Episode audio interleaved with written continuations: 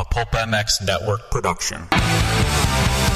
With your support of our sponsors, we have reached over 800 podcasts and counting. Click that Amazon banner on Pulp MX to help us out. Donate via Patreon if it suits you, and as always, support your moto addiction by buying from our sponsors. It's the Steve Matthes Show on RacerX.com. Presented by Fox Racing.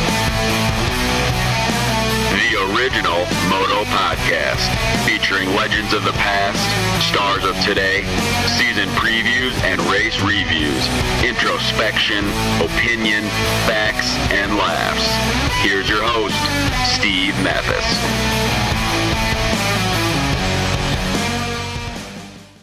Welcome to the Racer X podcast presented by Fox Racing, the first one of the year. Anaheim 1 kickoff. Yeah, it's exciting. Fox Racing, foxhead.com. Visit your local authorized Fox dealer. We thank those guys for presenting this.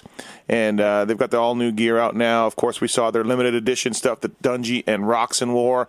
They got Flex Air gear as well, and uh, some of the best stuff out there. Go to your local dealer, foxhead.com.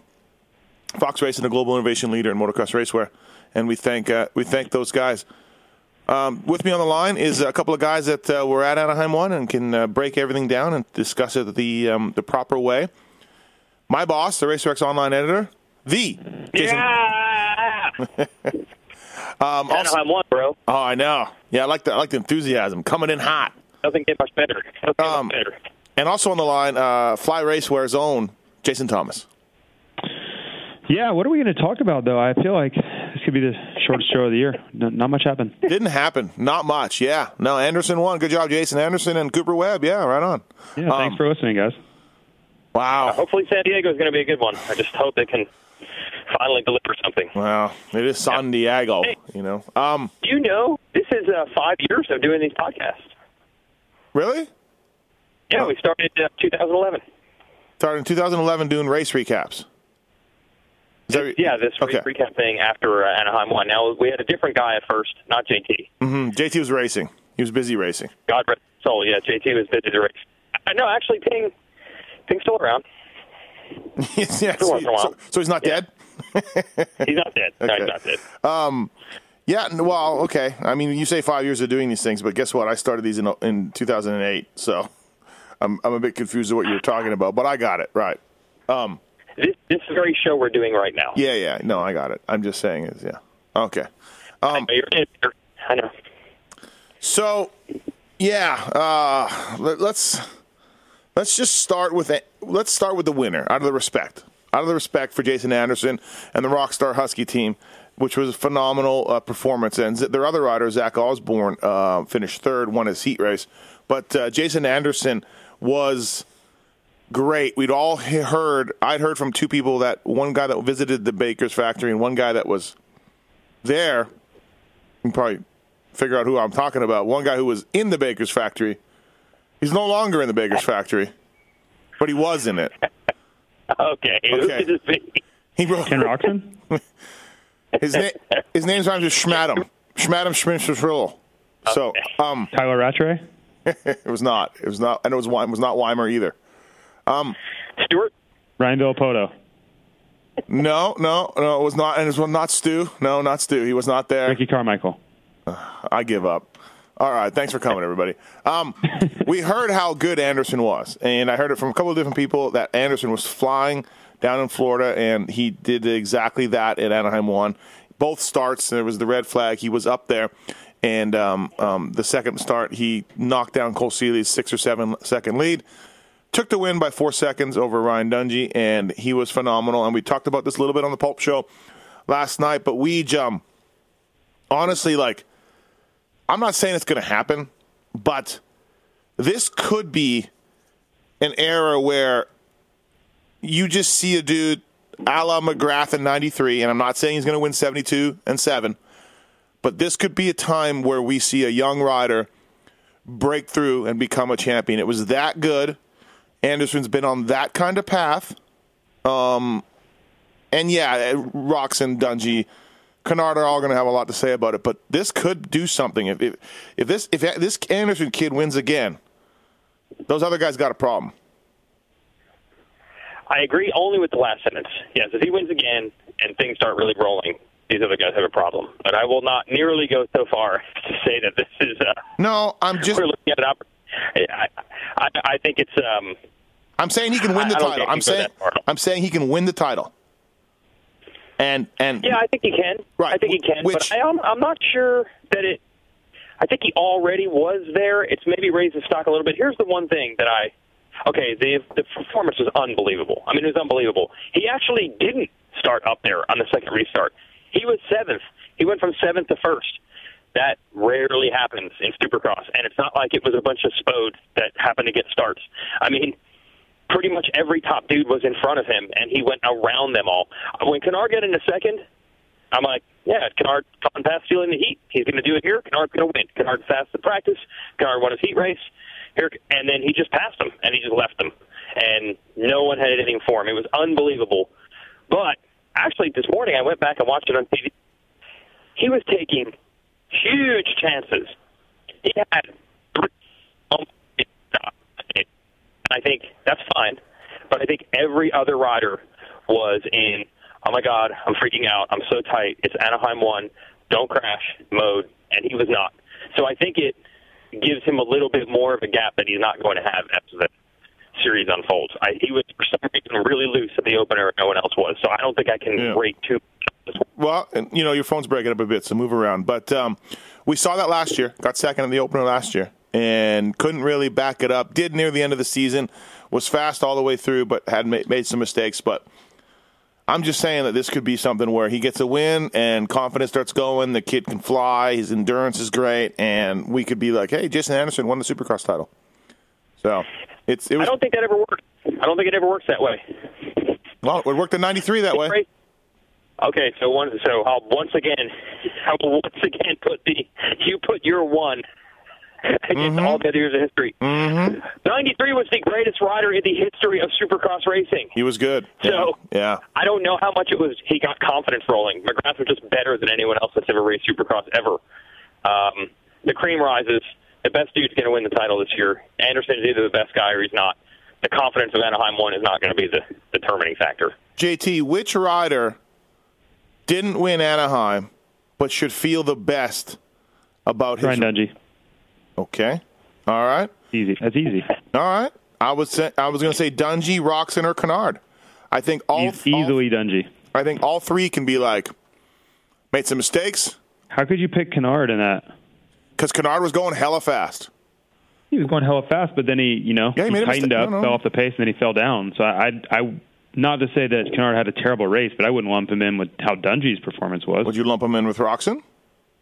No, because Oh. Roczen went forward the whole time. He didn't switch gear companies, did he?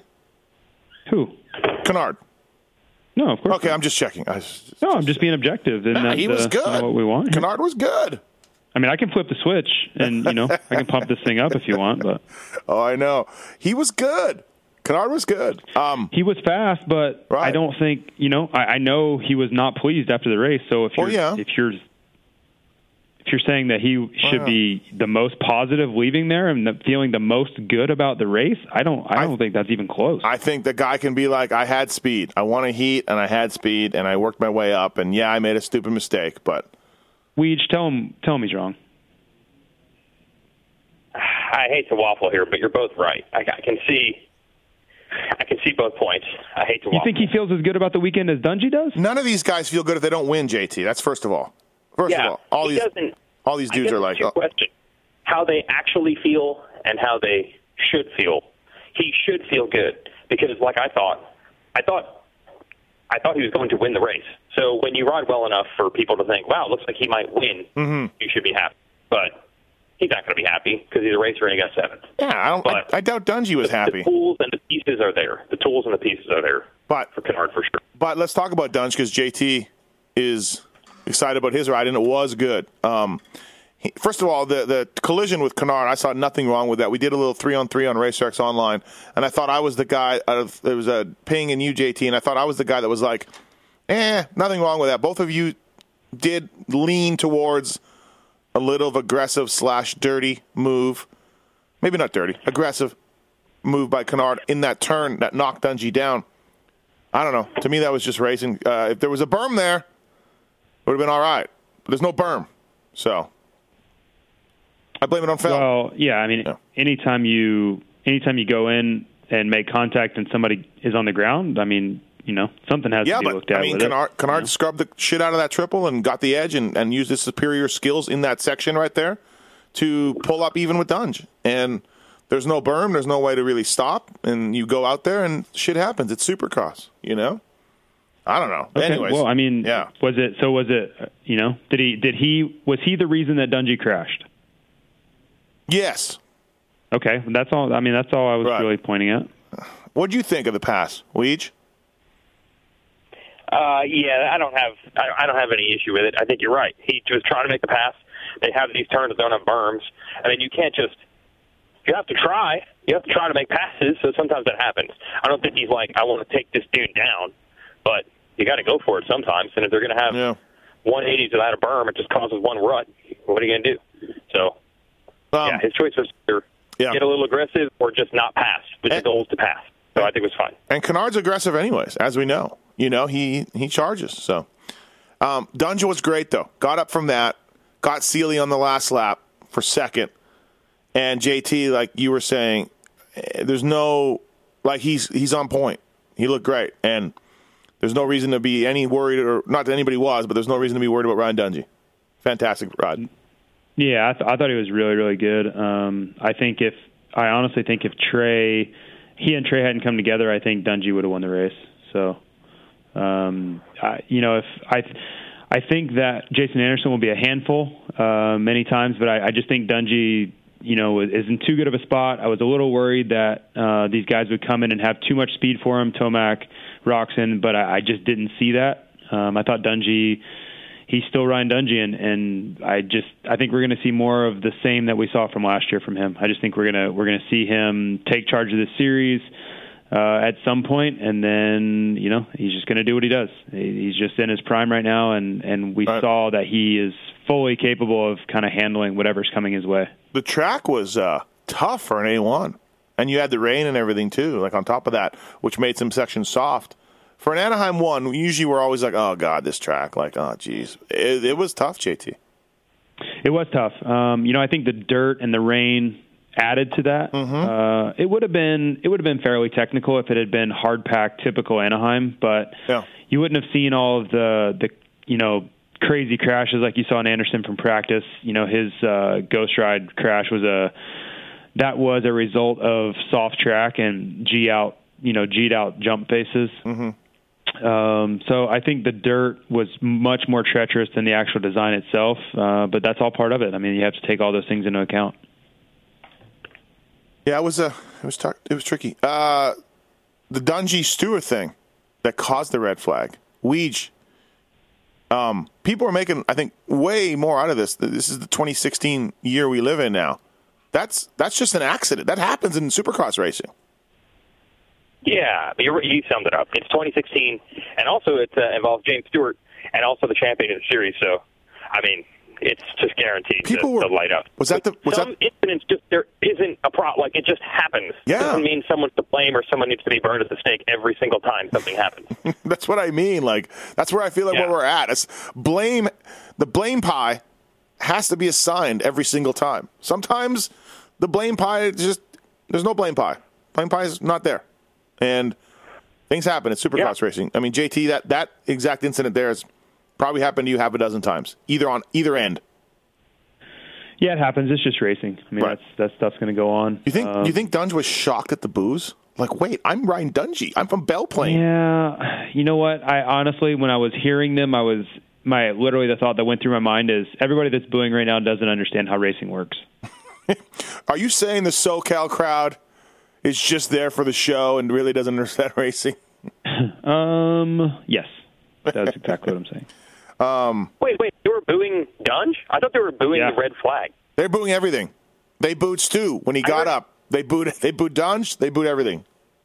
Oh, I thought they booed the red flag. I did not realize they were booing Dunge. Yep. but maybe you're right. I'm pretty sure they I- I were. can't get into JT, right? I mean, Uh, I would say, you know, I don't know if all of them, but definitely yeah, some of them. Yeah. Yep. Absolutely. oh God. Yeah. Because I, I think most of them just thought he was trying to take him out, and I'm like, uh, no. Yeah. Um, You know Dunge. You know Dunge and his history. Oh God! If there's anybody known for torpedo, torpedoing, tor- torpedoing riders, um, it's done. Especially lap two of the season. Ah, uh, like dude, second he- lap of the year. He loses his when you start going for the kill on guys. he loses his head all the time out there. He does. He always always presses the issue. Always a little yeah. too much. Yeah, no. If there's one thing we learned from Dunge, is keep your leg up in the turn. Um, but It yeah, literally didn't even cross my mind that they might be booing him because he seems so incredibly blameless. I can't even. I know, I know. There- Wow. I mean, it was just a. At that point, things were getting hostile with a few other guys, and so maybe the crowd was just on edge. You know. Um, let's talk about Stu for a second. So the lights came on. The stew, I don't think he was hot and ready. I don't think. Hmm. I think he might have been okay. You think? Yeah. Yeah. I Well- mean, he well, was racing. dude, he got a good start. He was battling Anderson. It wasn't like he was he, was ready to go. I I don't know if watched- he would have been going laps, but he was ready to race. I watched him in practice, Weege. I thought he looked a little shaky. Like his times were okay. I just I he made mistakes. He got out of, he's got sketched a little bit. I just didn't see the same aggressiveness. I don't know. Uh, yeah, it- let's say that doesn't happen. I have him still finishing fourth or fifth, like going backwards from that spot. I, I don't know. What do you think, JT? I was interested to see. I thought he was riding pretty well. Uh, practice, I thought he looked okay. You know, he had sketchy moments, but that's kind of what Stu does. Um, I was I was more interested to see how his fitness would be. That that was the question. Uh, so we didn't get to see that unfortunately, and hopefully we get to see it soon. But that was that was really my only question. I thought everything else was fine. This is rough right now, Weigandt. This has been a rough comeback. Uh, yeah, absolutely. And we're about to enter the next 2016 controversy. Uh, if he's day to day, first of all, if he's day to day at all, and he supposedly is, we won't even get into if he competes in San Diego. Every person in that building, booing or not booing, assumes that he was unconscious at some point. Now, I don't know if he was, but that's the assumption. If he's already day to day, we already have to have a discussion of how is that possible. And if he races San Diego, it needs to be discussed even further. Where are we at with this? This is the hottest topic of any sport. Getting Wow. knocked out and then continuing to compete. What do we do? There's plenty of guys who say that concussion test is is just kind of BS and like whatever. Um, If he passes, but if but if whatever your thoughts are on the test, it doesn't really matter. If he passes it, he's good to go, right, JT? Yeah, it's tough. I mean, you know, I told a story about how I was really, really hungover when I took it the first time, so I have no idea if I went in there what the test results would come back as. So um, I think it's better than nothing, but who knows? You know, I, I don't know how that's. I don't know the science behind it and how really accurate or effective it is, but you know, we'll see. I guess. Was that by design, JT? No, it wasn't. It was just uh, they decided to give everybody the test in Vegas, which was a great idea. Maybe that was their move to help all the guys out. just gonna grade this on a curve. yeah. Hey, J Law, J Law, it's your turn for the concussion test. At the palms. They were at the palms and they actually tapped them on the shoulder. yeah, exactly. Uh, um, it's been rough though right, right now, man. Like even if Stu comes back, like again, I, he was out cold. There, he had to have been out cold. He looked out cold. I don't throw the red flag if Right. you're, you know, you know. I think if you're responsive, and uh, Right. so now he's like, you know, not going to ride all week, and he's going to get a little duller in his skills probably, and he's going to maybe push the issue like, oh man, like we might be doing a panic button, not next week, but we might be doing a panic button shortly. Yeah, I agree. Uh, can we also? He, I mean, I'm not saying that it wasn't a hard hit. I mean, they, he came off that berm hard. Dungey hit him hard. He landed on the side of his helmet. Uh, I'm not saying it was a nothing crash, but being alluded to, and he might be right in the three on three yesterday, that the more concussions you get, the easier it is to get knocked out again. Now, Oh yeah, no, they- they- it's really hard to say that because it's such an unbelievably sensitive topic that even doctors don't know technically the answer to. But I was like, man, that's what it takes with Stu now. well, Knocked out cold from this. I heard, I heard it from ten other people in the pits, including some racers. Like, man, that didn't look like a hard hit. That didn't look like a hard hit. Blah blah blah. Like I heard it. So To, that, to be that level, to be Yeah. knocked unconscious level. yeah. No. What do you think, JT? You know, concussions are tricky because uh, you can't really tell how much impact, um, and you can see the slowest speed crashes, and the guy just you know bounces his head first sometimes, and the guy gets knocked out, and you'll see a guy ragdoll you know 50 yards and they never they just never hit their head. You know they kind of bounce off all everything else and they're fine. So I've always tried to um, keep an open mind when looking at that those kind of crashes, and you know if all the impact went first onto his head, it can it can be a lot worse than it looked. So, mm-hmm. uh, having said that, I do believe like that it. concussions become easier and easier. Uh, you know, from the yeah. all the science I've read, you know, and I think you know he's had quite a few. So, um, you know, only a neurologist would probably be able to tell you if if that's what's happening with him, but I wouldn't be surprised. It didn't look like it went on his head first. It looked like it went on his shoulder first. You know, the side of his helmet hit though. I think no, no, no. That's pretty- but I think the first point of contact looked like a shoulder. Yeah, yeah, something like that. It so, just uh, yeah, I don't freak know. You should be out for three minutes because of that. I um, think. No, I agree. It was. Uh, it's not going well. So, all right. So Ryan Dungey did the best. If your if your name wasn't Jason Anderson, Ryan Dungey has the most to be pumped about. I think Canard and Roczen. Roczen was good. Roczen was really good. Fell down in the second turn and uh, came all the way back to get fifth. I think he was great. And I wouldn't be surprised if he won this weekend. So we'll see how that goes. I guess you can say that for a few guys. Cole Seely, um, in uh, David Vuillemin's column on Pulp MX, he said that Cole Seely is a disappointment. That when you when you're a past race winner and you have that lead, you got to take it home. You got to bring it on home. What do you think, Weech? I think that's correct under almost all circumstances, but the opener, I just can't stress enough. The opener is just weird. Um, weird things are going to happen. Maybe they shouldn't happen, but the bottom line is dudes get nervous. And my first question to Seely after the race was, hey, if you had that lead around nine, would it be different than the opener? And he's like, oh, yeah. Like, first of all, he had a bad start on the first start. Then they restarted, and he finds himself in a lead. And I think he just freaked out a little bit, which I think everybody was freaking out to some degree except Dungey and Anderson, and they went second and first. So um, I think you have to give uh, a mulligan for the opener. Remember, Seely had a rough couple of races last year too, openers at the opener in the second round. Um, I think yeah. it was more crashes than nerves. But how was he after the race? We went to go find him. He was gone by then. Was he? Was he okay? Yeah, I think he was happy to get a third. Like I don't think oh, okay. he thought yeah, that that was and maybe partially again because that first start, I didn't see him up there with the first start. Mm-hmm. So, you know, it wasn't spectacular. I think it was 13th in practice. Heat race wasn't great. First start wasn't great. I think at the end he's like, I can't believe I came out of here with a third. So I think he was fine. Okay. All right. Um, yeah. Let's talk about the Friese and Peick thing. Yeah. So.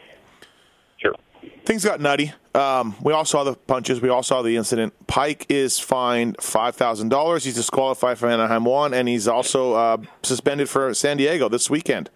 Um, you can't do. JT thinks the heat race thing wasn't good, or if you come around a little bit, JT, I guess on that. Um, I didn't see a problem with that heat race incident between the two guys, but I'm sure Peick. Um, I'm sure Peick didn't, you know, didn't have doesn't have the same attitude. yeah, it's it's it's tough. I, I see it two different ways. I see it if you just take that one move, no history, no nothing, you don't even know who Vince Friese is, you don't even know that those two ever race against each other, then yeah, it probably wasn't that big of a deal. Uh, but a lot of this stuff, you know, you can't. Punishment wise, I understand, but as far as understanding a situation and and trying to diagnose why things went sideways the way they did, you have to add in the fact how many times these guys have got together, and then you know, obviously Weston is going to be infuriated by that move, whether it was you know, right, wrong, or indifferent, uh, that was a huge factor into what we saw happen in the semi. And Vince's move in the semi was dumb. I think we can all agree on that. I don't know what he was thinking. But I guess that's a common thing with Vince Friese. We've said that before. Although, Weege, he's kind of cleaned up his act. I picked him as a big surprise this year. I didn't mean it this way. But uh, that was a dumb move. Yeah, that was a dumb move. I, I think it's totally inexcusable. And I'd almost have no problem with any of it. I, I feel like this is what Friese does. You can't condone what Peick did. He deserves a suspension, no doubt. But I could see why Peick freaked out and freaked out in in the semi. Yeah. You know, from his perspective, I can see why he gets that mad. The, actually, the only thing I have an issue with, the only thing at all, is that Mike Genova actually told our guy Aaron Hansel after the race. Hansel's like, um, "Do you think that um, Friese has a Freezy has a reputation for overly aggressive or even dirty riding, and Genova would not even agree with that. Can you at least say, yes, he has the reputation. I don't think he deserves it, Right. but he does. Like you cannot, you cannot take Friese's previous life. he was suspended Out for rough it. riding. He was actually suspended for rough riding. Yeah, exactly, exactly. You cannot dismiss that. It was not. If any other dude had done that to Peick, Peick probably wouldn't have reacted in the same way. This is a this is a build up, and it eventually he had gone too far. So that's the one part that gets me mad. Can we just admit it? Can everybody, not 99% of us, 100% of us, need to admit this is what Friese does? Yeah, no, That's it, the part that gets me mad. Now, let me ask you this. This is probably actually he, the AMA slash FIM slash Feld slash um, whoever already probably said this. But so if Peick doesn't throw punches or does anything, if they just both get up from that semi crash and try to grab their bikes and go, does Friese just get away with that, JT? I guess so, right? Because he got nothing. apparently from from the AMA and FIM side, which I'm I'm not really in agreement with wholeheartedly because I think you have to always look at incidents on an accumulation basis. Um, but you know, in this case, they you know. I guess he would have got nothing, which I, I know there have been there have been phone calls made, um, kind of like seriously, you guys are going to do anything, you know, Well, be- I mean- because we've seen this action before from him. that was there was no chance of making that pass. That was just stupid on Vince's part. And you know, Peick had gotten him down that straightaway, and I guess he whipped it at Friese, and maybe that was what set him off. I don't know, but that was that was again a dumb move by Vince, who, a guy who's a good rider, who's gotten better, and there was his his front wheel was aimed at the exit and at the turn, and he was not going to be able to make that turn. There was just no way. Um, so the funny thing is, Yeah, uh, that wasn't an attempt. That wasn't like I thought I had the block pass made. I miscalculated. It wasn't that at all. And we talked a little bit about it last night. Like, if that's the last turn in the LCQ for the last spot, maybe you pull that. Maybe. So, yeah. um, Peick's Peick's penalty, I thought it was a little overdone. Like, I, I the DQ, find him and DQ him from a a one. I'm good with that. The San Diego thing is a little harsh, but you know we we it's if, when you try to predict where the AMA and FIM are going to go, you're just going to lose because who knows? Vince gets nothing from that. Vince doesn't get a warning, or Vince doesn't get a fine for that rough riding, and then uh, Peick gets that, uh, misses a whole race. I mean, I'm okay with it. I just thought it was a little much. So I'm not going to come down on the FIM ruling for two reasons. As far as Freezy is concerned, yes, I believe the pass was ridiculous and wrong and dumb, and he probably should have been penalized. But I understand their situation. As soon as you start throwing down hard penalties for racing incidents, by that I mean not fights but block passes, you've now set a precedent that's going to be your worst nightmare forever. You know, what's the difference between when Dungeon Stew did or Canard and Stew did, or Canard and Dungey did? We know it's different, but now it's a judgment call. So you really have to be careful, I think, for handing out harsh penalties for aggressive passes because maybe it will happen in the last turn of an LCQ. Oh, that's a different set of rules. I mean, you think they're called wishy-washy and gray area now? Right. Just wait Yeah. when they say, "Well, that's the last turn of an LCQ. It's different." People freak out. So I get it, even if I don't agree. And as far as Peick is concerned, dude, he's punching a guy on the track. I think at that point, almost any penalty he gets, you have to say, yeah, Ah, I don't know. I mean, yeah, it was bad, especially because, like, if Peick gets up and takes two swings and picks his bike up, different story, heat of the moment. But he just starts. He pauses for a second to reload, and then just keeps, you know. Um, yeah, it's amazing to me though. Friese needs to be like, "Hey, you're now on probation, bro." The next time that happens, because that was a dumb pass. Weege, I asked you about this in the in the press box, or maybe after the race, but I don't follow dumb wrestling. Okay, it's, it's dumb, and I don't follow it. But you're a huge mega fan of wrestling, especially back in the day. The mo- like, I feel like Genova should be Jimmy Hart, like just with the glasses and the coat, and Mike, Tony, and Vince dressed in black, flipping off the crowd um, you know, g- doing everything they can. Let people throw. Um, um, I don't know if anybody has apple cores and shit anymore. That's just out of the old movies. But people throwing garbage at them, and they should ride around in the back of like a mule with uh, you know a big band that says "You suck, we rule." Like just just play the card, guy. Guys, just play the card, right? Now you told me there was I a there was a group part- called the Four Horsemen or something.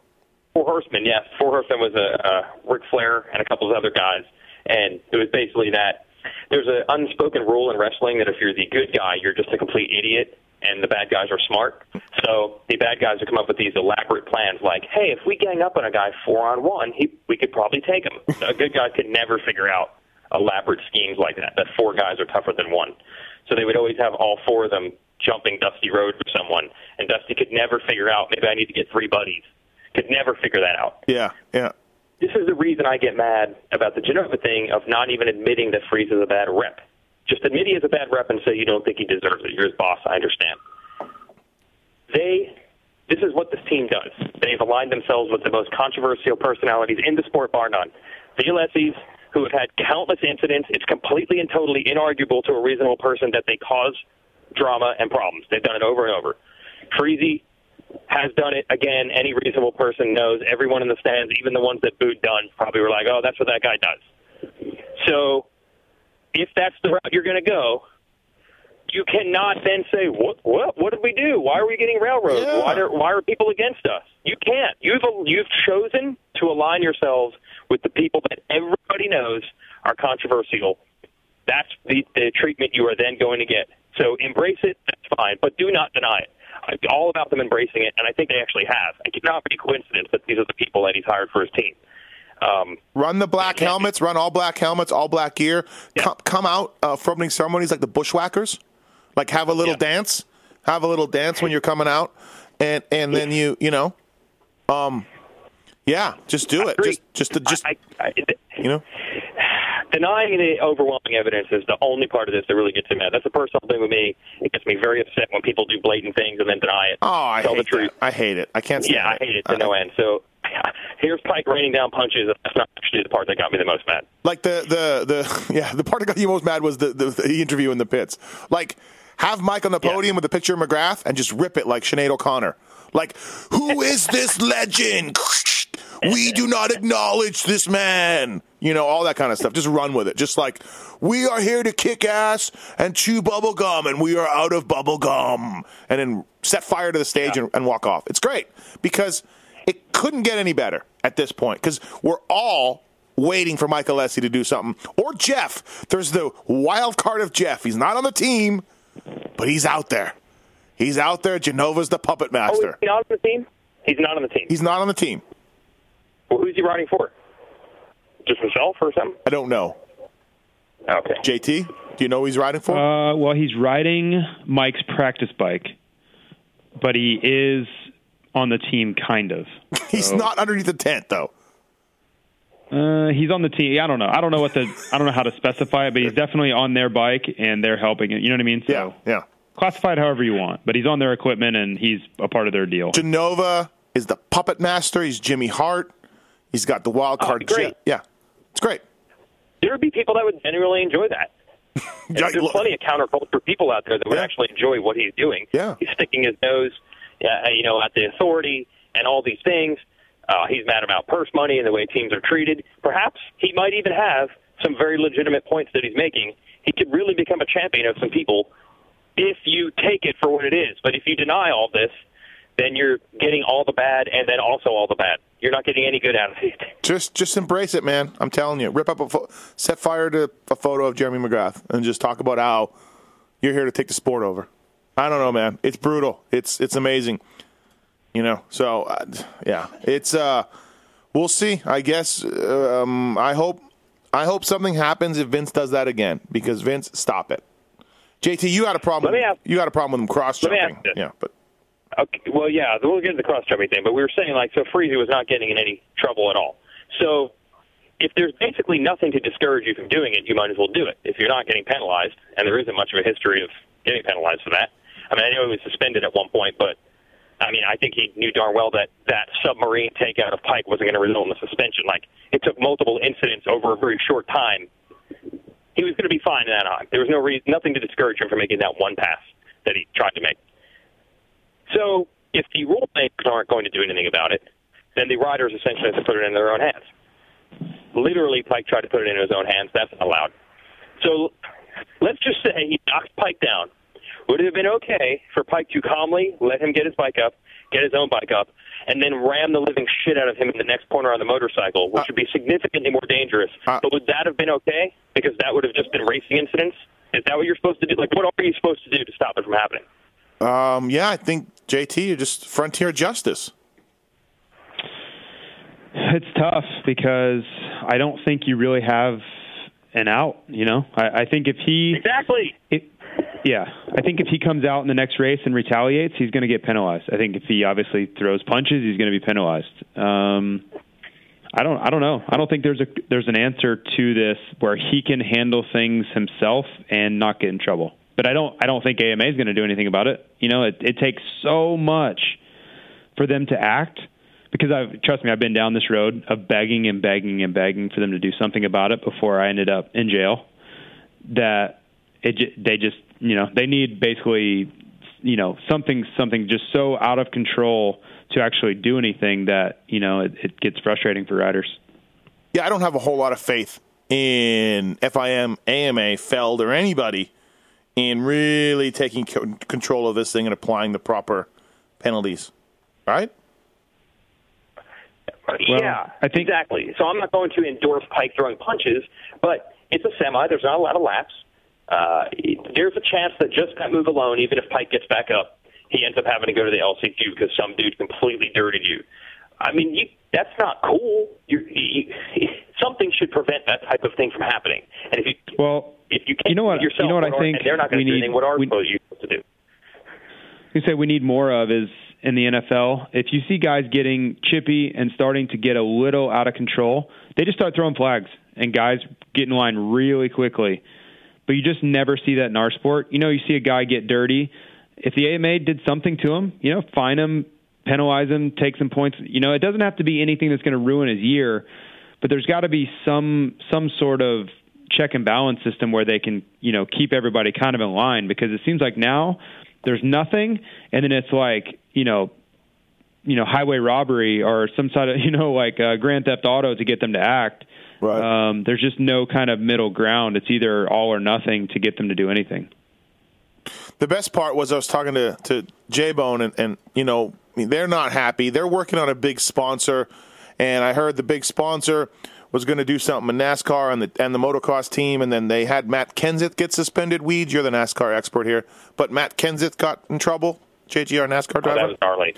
Okay, and then so now and then Peick's getting suspended, and I guess this sponsor, who I don't know who it is, but is texting J Bone like, "Boy, you guys are, uh, you guys are really, uh, you know, doing some making some impact in the sports." and J Bone's like, "It's not usually like this. It's not usually like this." But so anyway, so J Bone said that Peick felt bad, and you know, and J Bone was like, "You're in trouble. This is not good." So before the meeting with FIM and AMA, they you know, J Bone kind of says, "Hey, Weston, like, you know, just go in there, take the punishment. You did the you did the crime. You got to do the time. Say you're sorry, and we'll get out of there." And I guess once they got in there, Weston just being Weston just started yelling again, and J Bone's like, "This isn't good. This is not good. We need to leave and come back," because because Weston was still very heated uh, after the race. So I think that's the best part that I heard. That is. You know, it's funny, uh, Steve. Were you part of the conversation in the, in, after the heat race? We were all saying, "Oh man, don't mess with Peick. Freezing's coming now." But then we started to theorize that there aren't a lot as, as gnarly as Peick acts and looks. There aren't a lot of stories of him completely dirtying someone on the track, and then we're actually wondering. Well, wait, is he the kind of guy that would do that? You think he would be, but we couldn't come up with any examples. Now we know. Okay, Yeah, he really is everything he's cracked up to be. Yeah, because you know J Bone was even saying like there were some times where he was surprised that Weston didn't didn't go after Anderson last year a little bit. Um, Anderson Yeah. and him were getting into it a few rounds, and and J Bone was saying like, yeah, like we don't want him to throw punches, obviously, but I was surprised that Weston didn't take care of some stuff on his own, you know. But um, yeah, it, it, it was Apparently, Anderson um, at one race said to Peick, "I'm not afraid of you on my bike." Well, and then again, like, we're- and we're talking about Anderson, who just won Anaheim. Like, he had a thing going with Weimer, he had a thing going with Baggett, he had a thing going with Peick. Uh, Filthy Phil said he wanted to kill him last year on the line. So, this is something to keep uh, keep uh, an eye on too, and see if Anderson can kind of back it down a little bit and still win, and maybe just have that chip on his shoulder only when he's you know winning afterwards and not so much on the track with other dudes. So that should be interesting. Um, all right, let's move on from that. Speaking about the JGR guys, we talked about Stu, um, the new the new guy Eli to- or Barcia. Let's, let's, I was going to talk about Tomac. Let me go JGR. Speaking of JGR, Barcia, uh, not good. Weege, not good. Pumped up um, after the restart and then uh, just went backwards. Ooh. Yeah, uh, you know what though? I, I, can, I think you can still. I, it was not good, and there's potentially a huge problem here. I mean, leading or nearly leading the 15th. That's not awesome anyway. You like it. striking. I mean, that's got to be one of the all-time fades, like all time. I know he lost a few positions at one point because of a crash, but he'd already gone from second to tenth or something. I mean, it was terrible. Mm-hmm. Um, but everything gets the asterisk of, dude, get tight at the opener. I, I would not be shocked if it's just not an issue um, this weekend. I'm not saying that means that Barcia would have won, should have won, or is going to win this weekend. But I don't know, man. I think anything that happens at the opener, there's a chance that it doesn't mean anything. Really, you're really that much of a just it's ah, it's the opener guy. Really? I don't no, no, know. I'm, I'm saying there's a chance that that's that's all it is. There's we've seen crazy things happen at the opener, and then they're suddenly straightened out. Well- I'm not saying that's guaranteed, but there's if this happens halfway through the year, you are where you are. But the opener, sometimes we've seen weird things happen. Guys, In your year that first your, race, your McGrath year, he didn't win the opener, right? He got like fourth or fifth. What? Right, Which he year? Or, Uh, ninety three. Oh, oh, yeah. No, the first two. Yeah, the first two he went five five. Yeah. Yeah, so I mean, it's there's precedence for it. I mean, it's not you know Mm-hmm. the opener. The opener to me is is never a good measuring stick. Never ever. Well, Yeah. There's been guys that have won the opener. It's the only race they've ever won. It's just, I'm not saying that this is good for Barcia, and I'm not saying it won't happen again. Mm-hmm. But there's a chance that it's not a problem. yeah, it's gonna be interesting to see for sure. It wasn't good. Uh, Eli Tomac uh, on his Kawi debut. I'm gonna give him. This has got me in trouble before, but I'm gonna give him a eh. What do you guys think? Oh boy, What do you think? I mean, I think you won't be at the Kawi truck this weekend. No, he was okay. I even I talked to him after the race. He said he was he said he was thinking about the opener and how you can f up and lay on be laying on the ground, which is he's done, and so he'll take his fourth. Uh, no, I actually agree. Uh, this is kind of what I expected. Honestly, I wasn't that sure he would come out and be ready. Uh, I just thought he would have a, a tough time being 100% and, and matching intensity for 20 laps with those guys who have just continued to build on you know their fitness and, Yeah. and all those skills uh, while he was kind of sitting around you know not able to do anything. So. I think it's just a matter of time for Eli. I think you'll see steady improvement, and within Well- you know within a month or so, he's going to be ready to do battle with anyone who wants some. He uh, he did mention again. He said something about the uh, four months off the bike. Yeah, it's it's no, there's no way you can overlook it. It's impossible. Anybody who's been through it and tried to come back, um, you know what it feels like. So he'll get better. It, it it's you know the the good thing is is he's at a point now where progression is going to go really fast. All right, what else? Uh, Pourcel. Want it. I, isn't it? Isn't this what you want him to do right now? So I don't. I don't see how you can criticize. It's like everyone else would be like, I'm not criticizing. Eli needs to I'm not eat things, but criticizing. Not crash it away. I'm yeah. not, okay. I'm not All right. criticizing. I'm saying he was just okay. We'll take it. We'll move on. Yeah, we'll, we'll move on to San Diego. That's it. Not bad. Not good. good. Um, Okay. By the way, I love the green sprocket and green hubs on that Monster Energy Kawasaki. That's a nice touch. The gear, by the way, we've The been gear- critical of the The gear was good. all and uh, Astros gear. I think uh, Astros, sorry, Alpine Stars. I thought it was good. Yeah, but which which non fly rider had the best look, JT? Do you think? Uh, I was honestly a bit partial. Like I liked the Fox limited release stuff. I thought it was okay. Uh, but I thought Chad's stuff looked really good, and, and I'm iffy on Chad's stuff sometimes, but I thought it just looked really clean, simple. Look, I thought it was, this- he did a good job of it. This pod is presented by Fox Racing, and we appreciate those f- guys at Fox Racing. But hey, Fox Racing, the granite look has been done by Axo in '91. Well, everybody's done every look, Steve. So Oh, I'm really? not sure if you're aware of that. Really? Yeah. Well, I've yet to see. Yeah. I've yet to see the. I've yet to see Dalmatian spots brought back. So I mean, JT did it twice. yeah, well, do it again. Fly, bring it up. um. Uh. Okay. So uh. Barcia, yeah. Tomac, yeah. We covered that. Uh, Chad Reed, I thought it was good. I give Chad Reed. Um, we had him on the show last night. I think he was he looked uh, aggressive in practice. Looked like he was uh, getting at it. You know, it usually takes a while to get going. I thought um, he was third or fourth in that first start.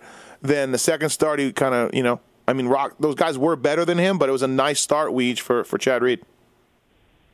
Yeah, I agree. I think it's uh, two thumbs up. Like I was a little worried going into the season. I said it in the preseason podcast. I didn't like what I saw from him last year. It just didn't seem that strong as he you usually expect from him. I mm-hmm. feel like okay, he won a race in Atlanta last year. So excluding that race, I feel like he looked better in practice and as he in the main here than pretty much he did at any point last year. Last year was just not that good.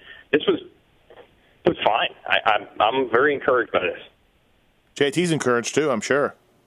Yeah. I thought he looked great. Uh, I I just had no idea what to expect. Honestly, um, I I literally hadn't seen him ride at all since Monster Cup. So it was a you know one of those things where I hope for the best, and you know if he comes out and looks terrible, then you know I that would be okay too because I really didn't know what to think. You know I know he'd been training and riding, but unless you've seen him out there, and, and obviously that's where we got all of our Jason Anderson information and insight was people had been watching him, and we talked to people that knew. And and with Chad, it had been so quiet.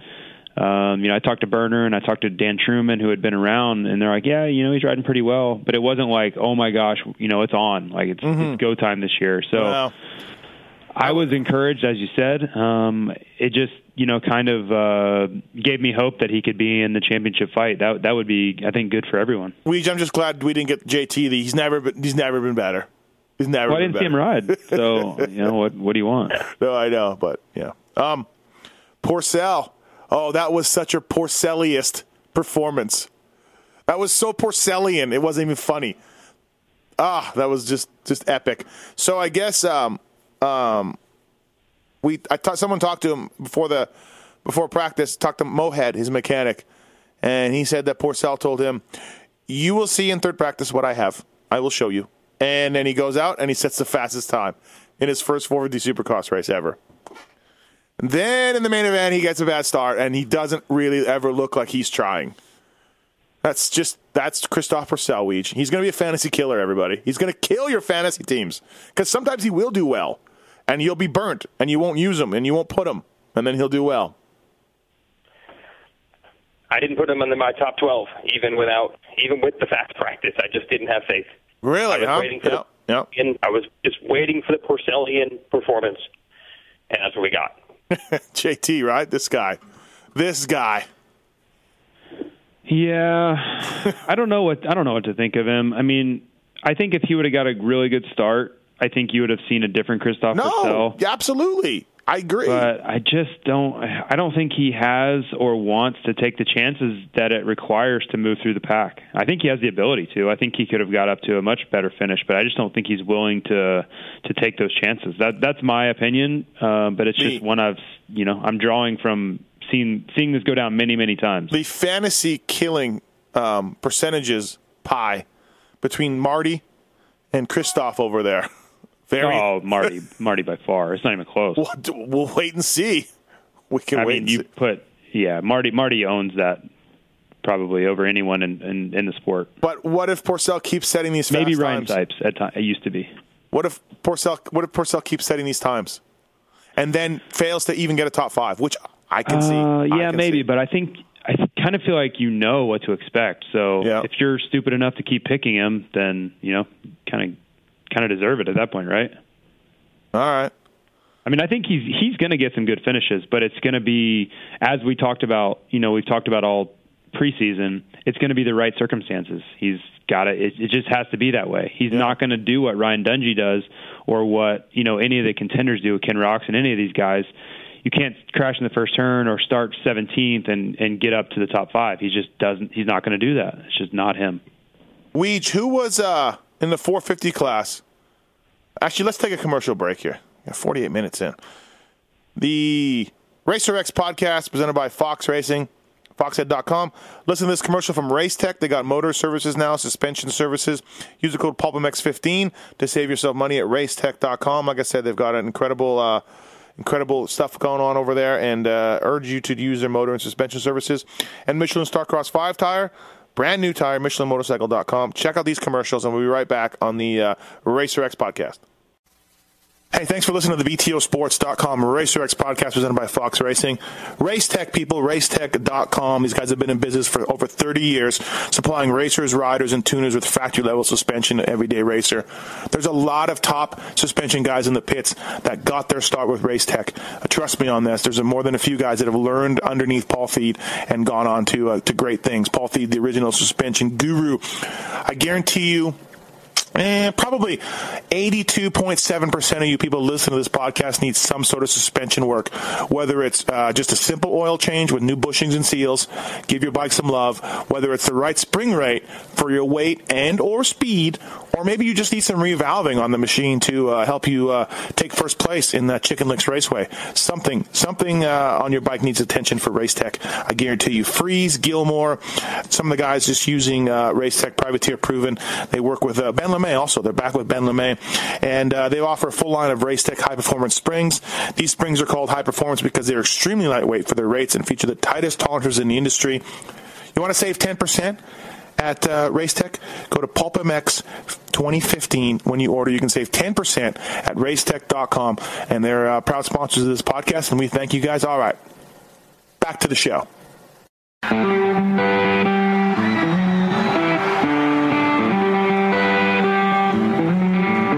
Michelin tires are back, people. MichelinMotorcycle.com. Michelin Starcross 5, brand new, available in hard, medium, soft, and sand. Uh, their off road tires are some of the best ones out there, and they've revamped this whole lineup.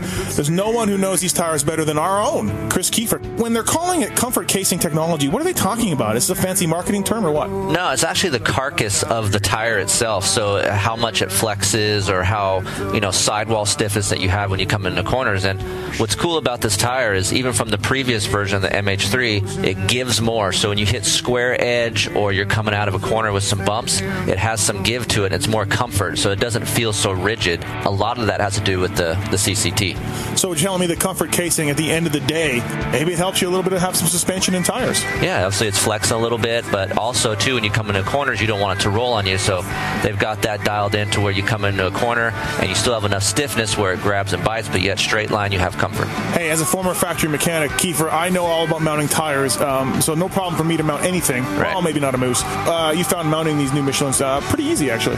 Yeah, I'm a great test rider, but my mechanic skills are novice at best. So mounting the tire wasn't too bad. They sent me a bunch of tires to mount before testing, and I was out there busting in the garage. And normally you got to put some tires in the sun, let them soften up a little bit. But this, um, the bead rolls on really nice. I didn't have to struggle. No curse words were, were sworn in the garage, so uh, it was a lot better for me, you know, putting these on. Four versions of this tire. They cover all the uses, Kiefer. Reduced weight, comfort casing technology, mounting, traction, handling. They do it all. Starcross 5, MichelinMotorcycle.com. Thank those guys. Check them out at the local dealer, people. These guys know tires and they know what they're doing. And we're back. Jason Thomas, Jason Weigandt on the Racer X podcast presented by Fox Racing. All right, Weege, we talked. I'll, we didn't name. Um, besides Lawson Bopping, you can't say Lawson Bopping, and you can't say any of the guys that we mentioned. So besides that, who oh, was the who? Like who's the sneakiest good performance from A1? I got my guy. So Why am I not allowed to say Lawson Bopping? because eh, that's that's too obvious. Lawson, no one had Lawson bopping in there. And then a good job by Lawson. Who was the sneakiest good performance at A1? I'll start if you want. Go ahead. Dean Wilson, ninth place, came from the back, showed good endurance, his consistent laps. I'll take that ninth from Dean all day. I know you guys, we can work with speed and you, you know the wild horses and all that crap. I'll take that ninth. I think it was good. Dean should be happy. And this Okay, is the can't point say where Lawson this is where one of you two weigh in. No, I was waiting All on right, Weede's Bill- answer. You asked Weed. Millsaps. Millsaps got eighth. Millsaps was the, uh, if you basically look at the results there, uh, besides Barcia, who clearly didn't get what he wanted, and, and Stewart, who didn't uh, even finish, um, the, the guys that finished in front of Millsaps, those top seven, were essentially like a, like a, these are the guys that are going to battle for the title this year, guys. Uh huh. So Millsaps, I feel like won the battle pretty much of everyone else. So Okay. excellent job for him. All right. I would go with Jake Weimer, 12th place. Uh, really quiet all night. Didn't really stand out at any time. Practice, heat race, semi, any of that. Uh, but 12th place, when you look at it on paper, when you look at that field, super solid. You know, and it's a, this is a make or break year for Jake as far as you know getting back into uh, one of the premier rides out there. So I thought it was a really, really good start to his season and one that he could use to build off of. All right.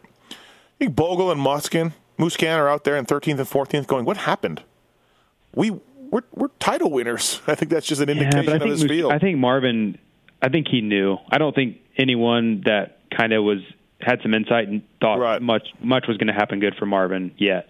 So and Bogle's got a broken foot, right? Did I did I read that? Yeah, is that why he always takes his leg off Yeah. the peg, Swag. or no? yeah maybe. Maybe maybe it affected him less. Yeah, I see him in the tunnel before.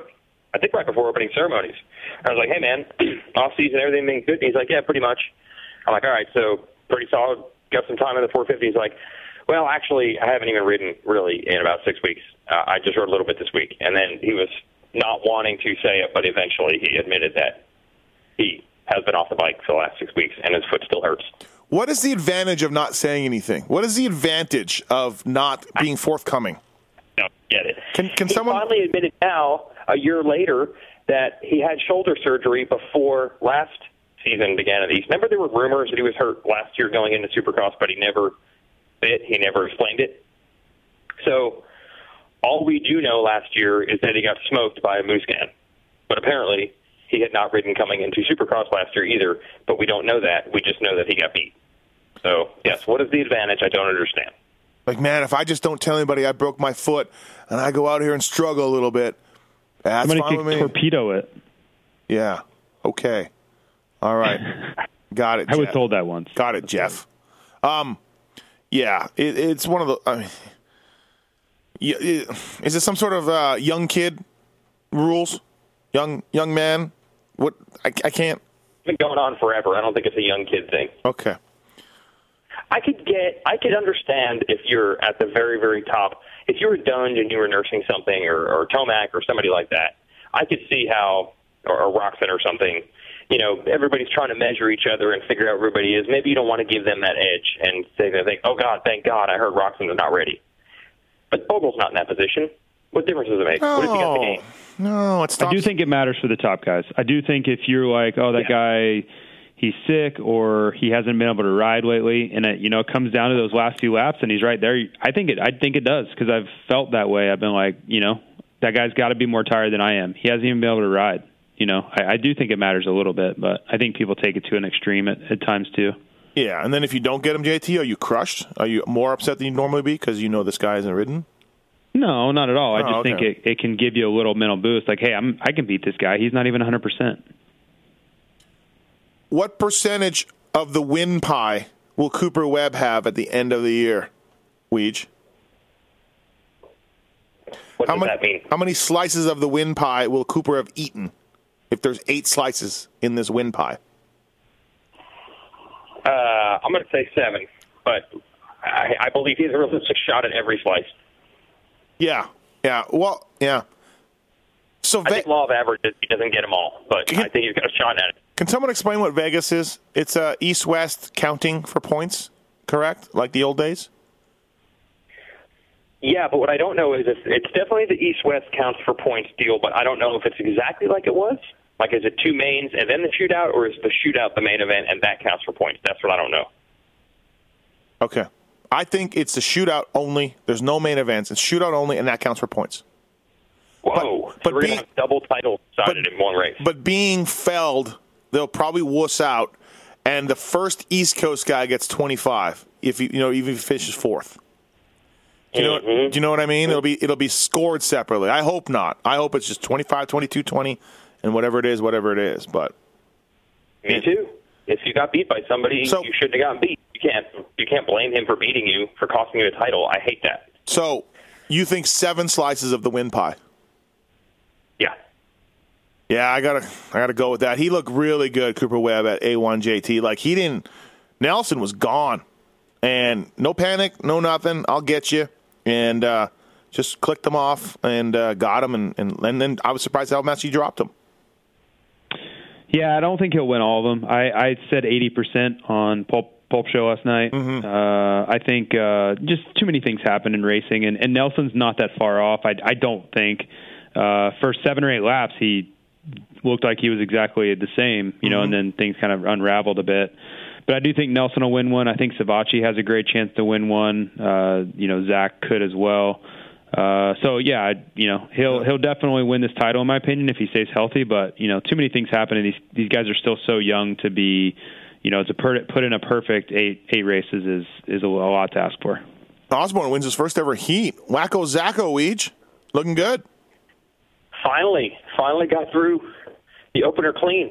Yeah, Yeah. you know it's good. think the To, year before, I think he got through Anaheim one okay the year before, but Yeah. then he, I think I heard practice at Phoenix. yeah, it's good to see you know young kid, young rookies in the class figure it out. It's nice, nice to see. I'm a dick, but um, hear about that one. yeah, I probably will. Jimmy D fourth. Good job by Jimmy D. Quiet fourth. JT. Quiet fourth. Yeah, I was shocked when actually it's my. I guess you know it looks bad for me, but I, when I looked back through the results and I'm like, holy cow, Decotis got fourth yeah, because I honestly had no idea. Yeah, Amart was Uh, there. good Craig. Yeah, Amart was there. Craig was there. Um, Savatgy was up there. Crashed. So Yeah, I mean, I would Yeah. say that he probably came in with the least expectations between Jordan and, Oh, yeah. Christian Craig. yeah, So uh, it's great for him. I know he's got a ton of momentum off these, you know, these world races he's been doing around the globe, uh, and I, I can understand where he's coming from. It just feels like another race weekend. So he obviously showed that he was ready to rip. if you would have asked me after practice who was going to win, I would have said still said Cooper Webb, but I would have said Savatgy gives him a run. Joey Joey looked great in practice. I don't know if you how much you guys watched him.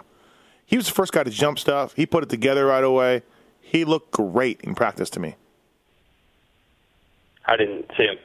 Really? I, I mean, I did, I did watch, but I didn't get the same. Ah. I didn't draw the same conclusions that you. No, no, he had that something special. You got to really focus on him this weekend, JT in San Diego. At least you were, you nailed it down. I mean, you were right all along. What do you mean? Well, it panned out for you. No, it didn't. He crashed. He got eighth. um, Colt Nichols. Colt Nichols. All Colt Nichols does is put in good rides, and no one knows who he is. He's just one of those Yamaha guys. Uh, number 69 in the program, number one in your heart. Good job by Colt Nichols. That was great. The notorious number 69. Yeah, yeah. He was fast. Um, good job by him and, and the Cycle Trader team he's on. Who what else caught your eye in, in 250s, JT? You know what? I thought Christian Craig was going to have more. He obviously crashed, but Mm-hmm. he looked really good in practice at times. Um, to be honest with you, there were so many guys that I was trying to figure out who the hell they were half the practice. uh, I couldn't tell if they were on, you know, Barn Brothers or Home Depot or Slayton Skins or, you know, I don't even know what these teams are anymore. So, Well, um, you I, should you should I have spent most of my time on, oh, that guy just killed that section. Who was that? And then I would, you know, then I'd look up You at know, a checker flag. So. Weege, Weege has a bit of a dick attitude about these teams, but I don't mind it. It's actually not bad. I we were having a discussion about who was what, and, and I think this was when we were filming the videos, and I don't know if you were there, JT, and we were discussing like, okay, this guy and that guy, and Brooks and Blos and and and Cole Thompson now on KTM's, but on Yam. So anyway, and we just like, you know what? Those guys are gonna have to show me that I need to know who they are. Right. That's Weege's That's right. theory. There's show me, show me that I know, who, so I can figure it out. Right? Make me know the difference. You make me know the difference. I can't put in the work. You have to do it for me.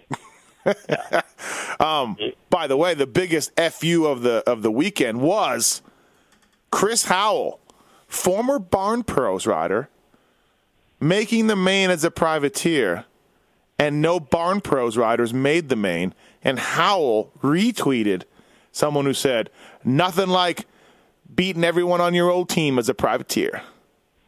Whoa. Yeah, you want to talk about the Peick and Friese thing and all that? Stu Dunge, Chris Howell sticking it to the Barn Pros.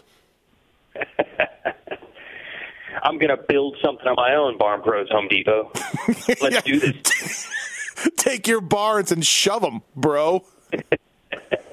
Chris Howell making the It main. was a barn burner. Sad you weren't in it.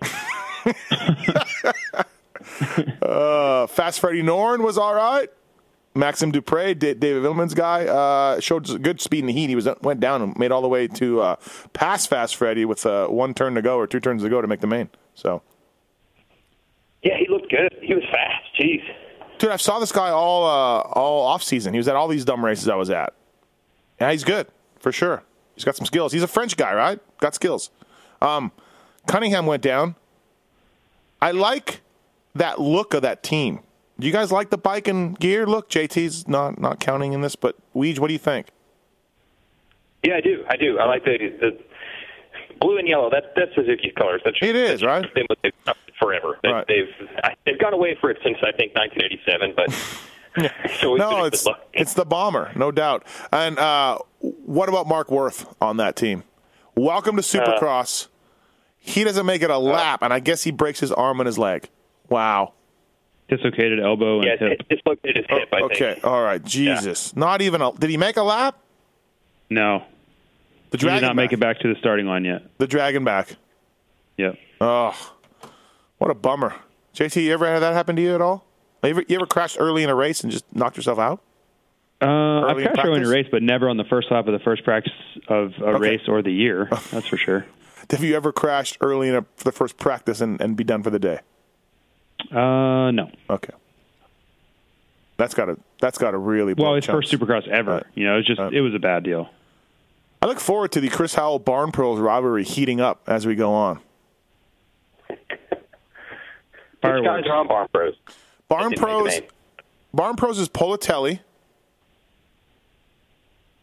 Politelli, Scott Champion, Cole Martinez. Man, Wait, Cole Martinez made the main. No. So why did Chris Howell are reach? sure Martinez? Sure Martinez on Barn Pros? I don't know, but if he did, Howell's retreat was not correct. Well, it's a pretty big if. Well, we they really need to they really need to show you what. Um, Yes, I, I I just can't tell. I just plus to make matters worse, th- these teams all swap dudes from last year. Like half of the guys went from one of these Yamaha teams to the other. yeah, yeah. Who could forget the the Scotty champion jumping from Slayton to Barn Pros? hmm or I think Cole Martinez maybe. I don't know. Now I'm now I'm now I'm confused about Howell's retreat. I'm not sure. Maybe it was after the heat race, and then Martinez made it through the LCQ. But if so, that's an epic fail by Howell. You can't do that. You can't. No, All right, who wins the race in 250s? Nelson, JT, you think? I think so. I think Savatgy, uh, Savatgy and Nelson will both win a race. Not Wacko? Um, maybe. I think those two have a better chance. Yeah. I don't know why I think that. Right, Uh, right, Probably not fair to, to Zach, but Right. um, that was just my initial reaction.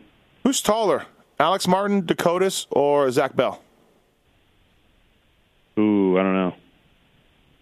I feel like I feel like Alex Martin is stockier than those guys. Well, Zach Bell is probably the slightest guy I've ever seen. So, That you've ever seen? yeah, maybe. That's a bold statement. All right. I, I thought about it hard before I said it. All right, we're going to wrap this up. The Racer X podcast is presented by Fox Racing. A1 wrap up. Who wins the classes this weekend, Weech? San Diego. oh, that's unbelievably tough. I'm going to go with uh, I'm going to go I'm going to go Canard. I liked what I saw. He he didn't, but I did. He won San Diego last year, correct? Right? Yeah, yeah. It wasn't Yeah. the second round, but Yeah. he, he did win. No, it. no, yeah, he won. Yep. I like Roczen. I think Kenny Roczen wins. Good JT, choice too. JT thinks Chad Reed wins. I think uh, Ryan Dungey wins. Eh, I think we, we're, one of us will be right. I have this feeling. All right, anything else? anything else? Ander, take the Anders pick. Yeah. Uh, does do, Sorry, bro. Does MotoConcepts come out with all black helmets, black gear, and a bushwhacker bushwhacker entrance? Why, why would they? They they've done nothing wrong. Why would they wear that? I guess you have a point. Never done anything, You never done anything wrong. yeah. As a matter of fact, they wear white bikes and white gear. As a matter of fact, So they're actually the good guys. yes, yes, Huh. exactly. Huh. What do you know, JT? Maybe you were the bad guy and Vince was the good guy. Um, sure. That cares. That that makes a lot of sense. Yeah. Just saying. The colors are the Evidence literal interpretation of if you think you're the only sane one and everything else is everyone else is crazy, you're crazy. That's what them wearing white is. yes. Everybody else is evil. We're the good guys. It's some sort of bizarro world. Yeah. All right. Well, hey, everybody on the Yamaha teams, uh, show yourself to Weigandt. Make him learn about your team. Don't expose yourself. Just show yourself. Just show yourself. Go up to Weigandt, pull open that trench coat, and show yourself to Weigandt so he can do some investigating. Thanks, Weege. Thanks, JT. See you guys. See ya. All right. Guys, Bye. see ya. Thanks for listening to the Steve Matthes Show presented by Fox Racing. Don't forget to check out some of our past shows, including motocross legends such as The bad boy, Rick Johnson. I looked down and my hand was junk. I mean, it was sitting over to the side. The tendons were jerking in weird places. And, and my biggest disappointment with Danny Storbeck is that he never said sorry. Because Danny and I were friends, and we've never talked since. Brian Lunas. Before the 500 event, Dave and I fly to Germany, go down to Stuttgart. There's this little shop out the back of the Mahle factory. We get our cylinders, take them back, and you know off we go. And you know we ran Nikasil cylinders as a factory part for a handful of years before anybody ever saw it in production. Dave Arnold. And, and McGill was all, you know how he did the big pancake thing, and right. and he's got the thing. He's completely laying on the gas tank trying to miss his tree. I mean, he would have gone even harder, jumped farther if that tree hadn't have been, you know, if, if it hadn't have been there. The Hurricane, Bob Hannah. I love the guy. I don't dislike. I think he's the greatest competitor this sport ever had. Absolutely, 100% in my mind. I firmly believe that statement I said about these modern day guys in Switzerland or Holland or Belgium on 45 minutes on the same bike. You're not beating Roger. Are you crazy? They're not doing it. If they think they're so much better nowadays than they were in those days, they're fools. They're different bikes, different times. The Beast from the East, Damon Bradshaw. it got to the point where I didn't want to leave home. And once I got to the race, I wasn't into it. If I wasn't going to give 100%, I'm not going to take their money. The working class hero, Doug Henry. it was definitely an emotional moment for me. Just thinking to myself, "That's it," you know. And it's, it's amazing the stuff that goes through your head in a short amount of time of the things that you know that I was going to miss. The daughter, Ron Lechien. Until you really open your ears and you want to listen to what they're saying, it's like beating a dead horse. I mean, you know, and I know from personal experience. Did anybody ever sit me down? Of course they did. Everybody did. Pro Circuits, Mitch Payton. There's two ways to make the money. One is you can sign for money, or two, you can earn the money. I'm a high believer in earning the money. I think they ride better when they earn the money. Seven-time Jeremy McGrath. I was so mad, like so disappointed and so frustrated that I pulled fifth and I left. Every point counts. I could kick myself to this day for not just riding around in tenth. It's been no problem. My my ego got in the way, you know. The O Show, Johnny O'Mara. stuff that you could you'd sit there if you didn't even want to ride it, you just wanted to just look at it all day. I mean, I got a chance to test all that. I like that era I was in. I really do. Search Pulp MX in the iTunes Store to enjoy these and over 800 great motocross podcasts. As the day